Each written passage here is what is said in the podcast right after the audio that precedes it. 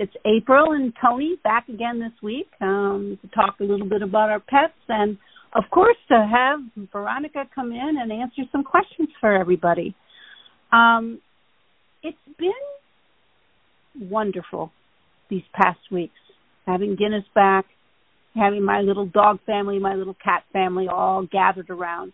We've been having pajama parties every night, and I have to tell you, it really feeds my soul to be around these little creatures that all they want is love.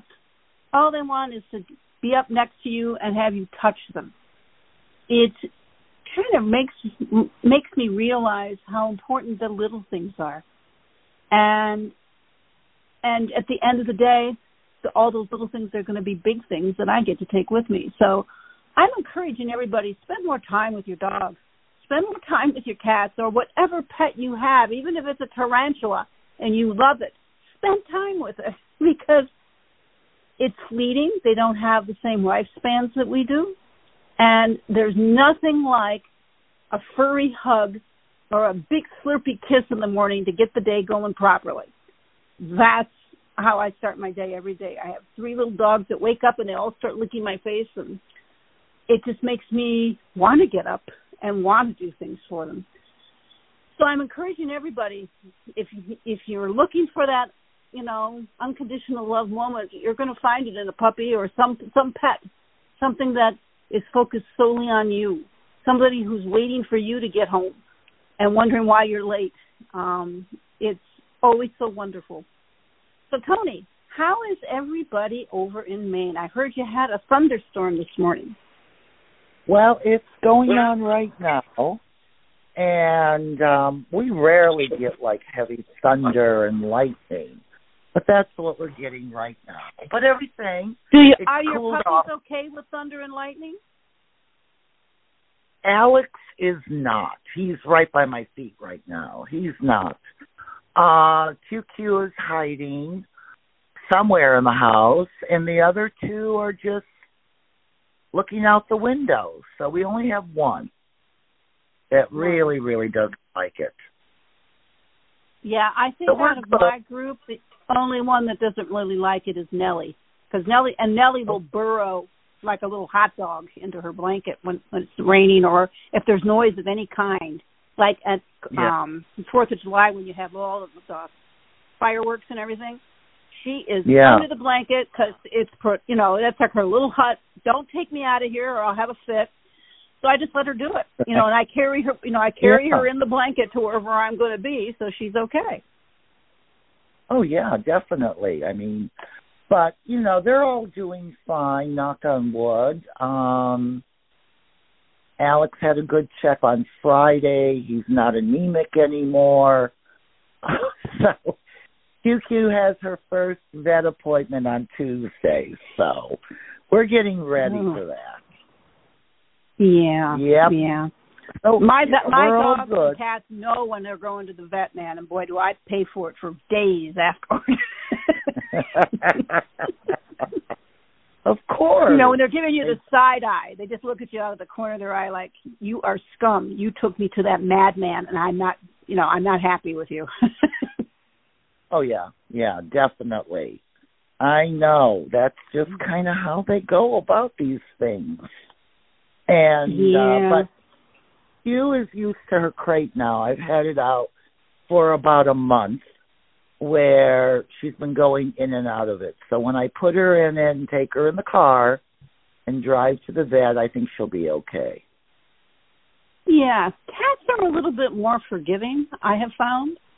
Um, yeah, Biddy and Nellie, they hold grudges.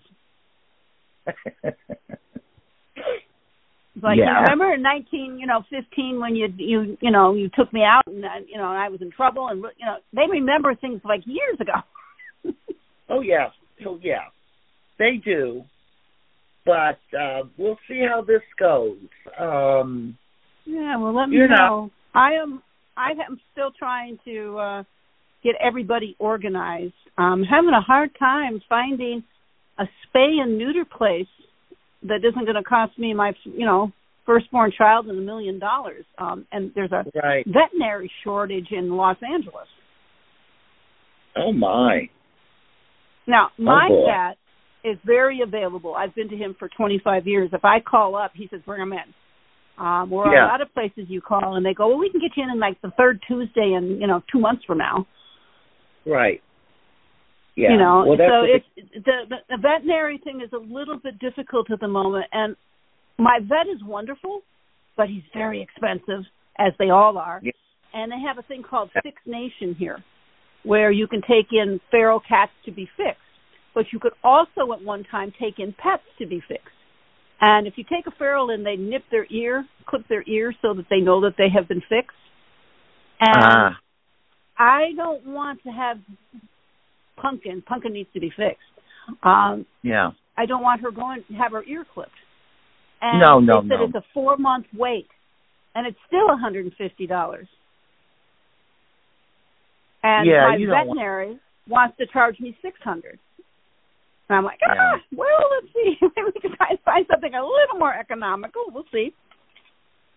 Yeah. So Wow. you know, I'm looking around, but I'm just counting myself lucky that I'm with a vet that will take me because I've had Yeah. a lot of friends have to wait a week, you know, with something critical, and they said, well, if it's critical, take them to, you know, the place that's going to take your firstborn child. All those, you know, emergency vet places, they take your firstborn Yeah. child. It's so expensive, and they'll say, well, take it there, and it's like, well, that's what I'm trying to avoid. I don't take it there. I don't know, and it's it's it's a it's a little bit of a crisis right now in Los Angeles. I'm hoping that that settles down a little bit, but I don't know. We'll see. Oh boy. So, anyways, I'm going to go off and see if I can get Veronica to come in. All right. All right. All right. Well, hello. Hello, everyone, and welcome to the show. And um yeah, we're having our storm here, which we never have thunder and lightning this strong. But we'll get through it, and hopefully, it's one of those things where it rains really, really, really hard, and then it's over. But we've got great questions today, and I encourage you to write in to innerwhispersradio.com, and that's I N N E R whispersradio.com. Are you there, Veronica? Hmm, yes, we are. Good day to you. To you, our first question is coming from Angela. Is it possible to temporarily switch places with a parallel self? No. Parallel lives are separate from you. They're the same life, but we made your different choices. And once you cross over, you will have access to all that information. But in a linear way, it would be ultimately very confusing and not be a situation you want to do. Um, switching to back and forth like that would be beyond difficult and not necessary because when you cross over, you immediately will have all the information from those parallel lives, and you really don't need that information until you're at your life review. So we would say no on that. Um, it wasn't designed for that type of thing to view or to switch places. Um, it just doesn't happen that way. All right. Our next question is coming from Madeline. Curious suggestion came from a spiritual person I generally admire, but this comment was odd. He said that when you make the transition, the light is a trick by the other side to trap you into their way and lead you down their path. Is this true? My understanding is that the light is love. Your understanding is the correct one. Ooh, there is no such thing going on in the other side where they want to trap you and take you down their path. Um, that's all very ominous and very fear based. So we are a bit surprised, like yourself, for someone who was of spiritual quality in this current timeline that would say something like that. That's not the interest of the other side. The interest of the other side is to help you on your journey and not to have you do things their way. That's no. Not at all. So hopefully maybe it was taken out of context and you know delivered that way. But no, definitely not true. The other side is not interested in making you do anything. They're there to support. They're there to guide you if you ask for it. But they're not going to lead you down some merry chase. Why why would they do that? So we would say absolutely not. And that your understanding is that light is love is correct. Okay. Uh, Tracy would like to know I strongly feel that my granddaughter is my late mother. My granddaughter has spoken of many past life experiences that remind me of my mother. However, my mother passed six months after my granddaughter was born. Is this possible? Hmm. It is not standard for someone to come back in in the same sort of time frame that they left. Your mother is integrated a bit with the granddaughter. She comes in and out because she feels she missed a lot of time with her. I mean, she she passed when the child was six months old, so she probably didn't get a lot of interactive time with that child.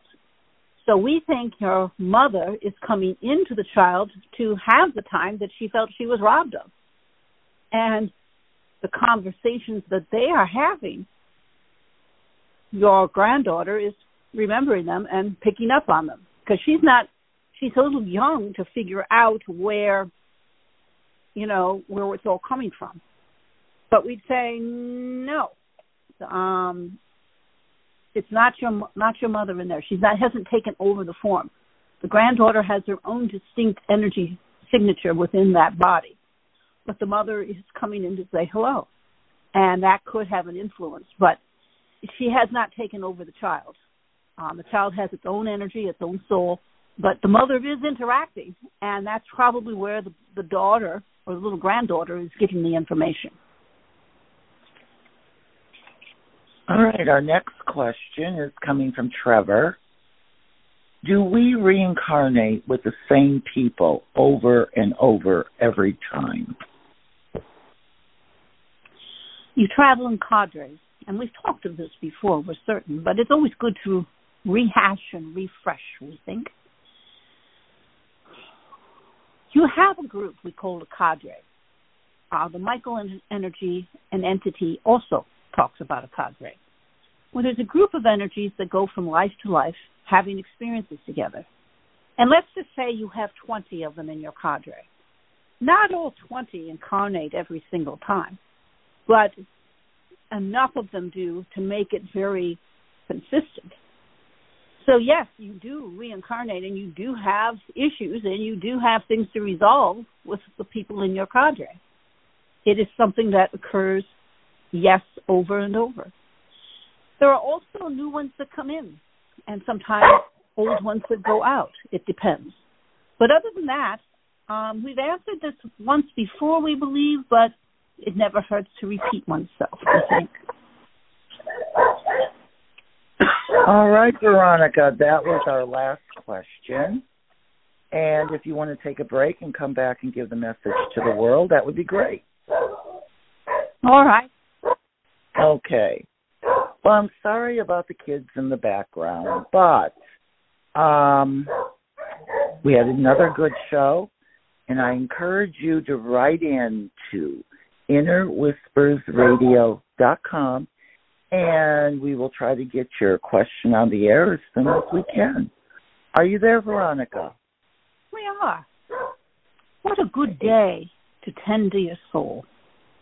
What a good day to take some time out in your ever overly busy linear reality to just be with your energy. Maybe sit in a nice park and just examine the flowers Examine the reality, not the dramas, but the stage that is set, and appreciate it. Allow your energy to move through all the things that are around you that are good, and then take it another level. Let your energy go into all the things that are around you that are good but not necessarily involved in the current reality.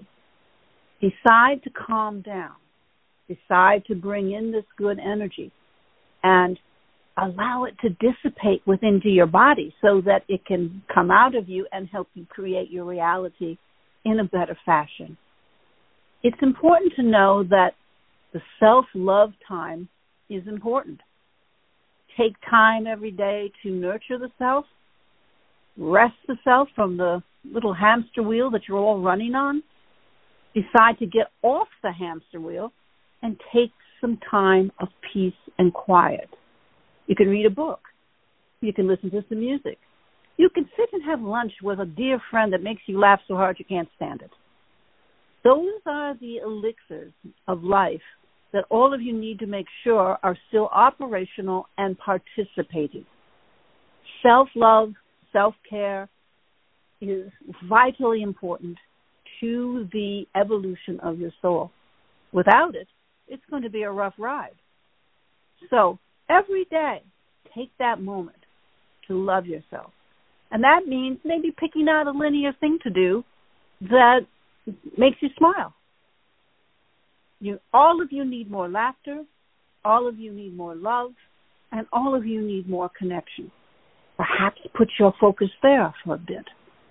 And forget about all the dramas. Those dramas will resolve themselves sooner or later, and especially the big mass consciousness ones.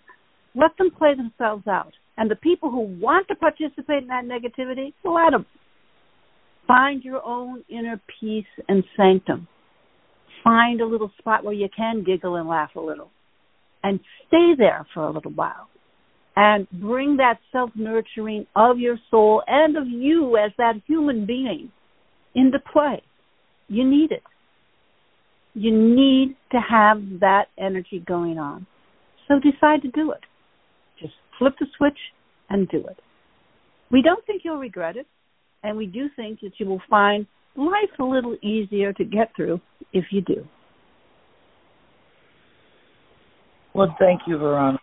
Wonderful message, and I want to thank everyone for listening to the show today. We'll be back with you next week with more questions. Until then, take care. Bye bye.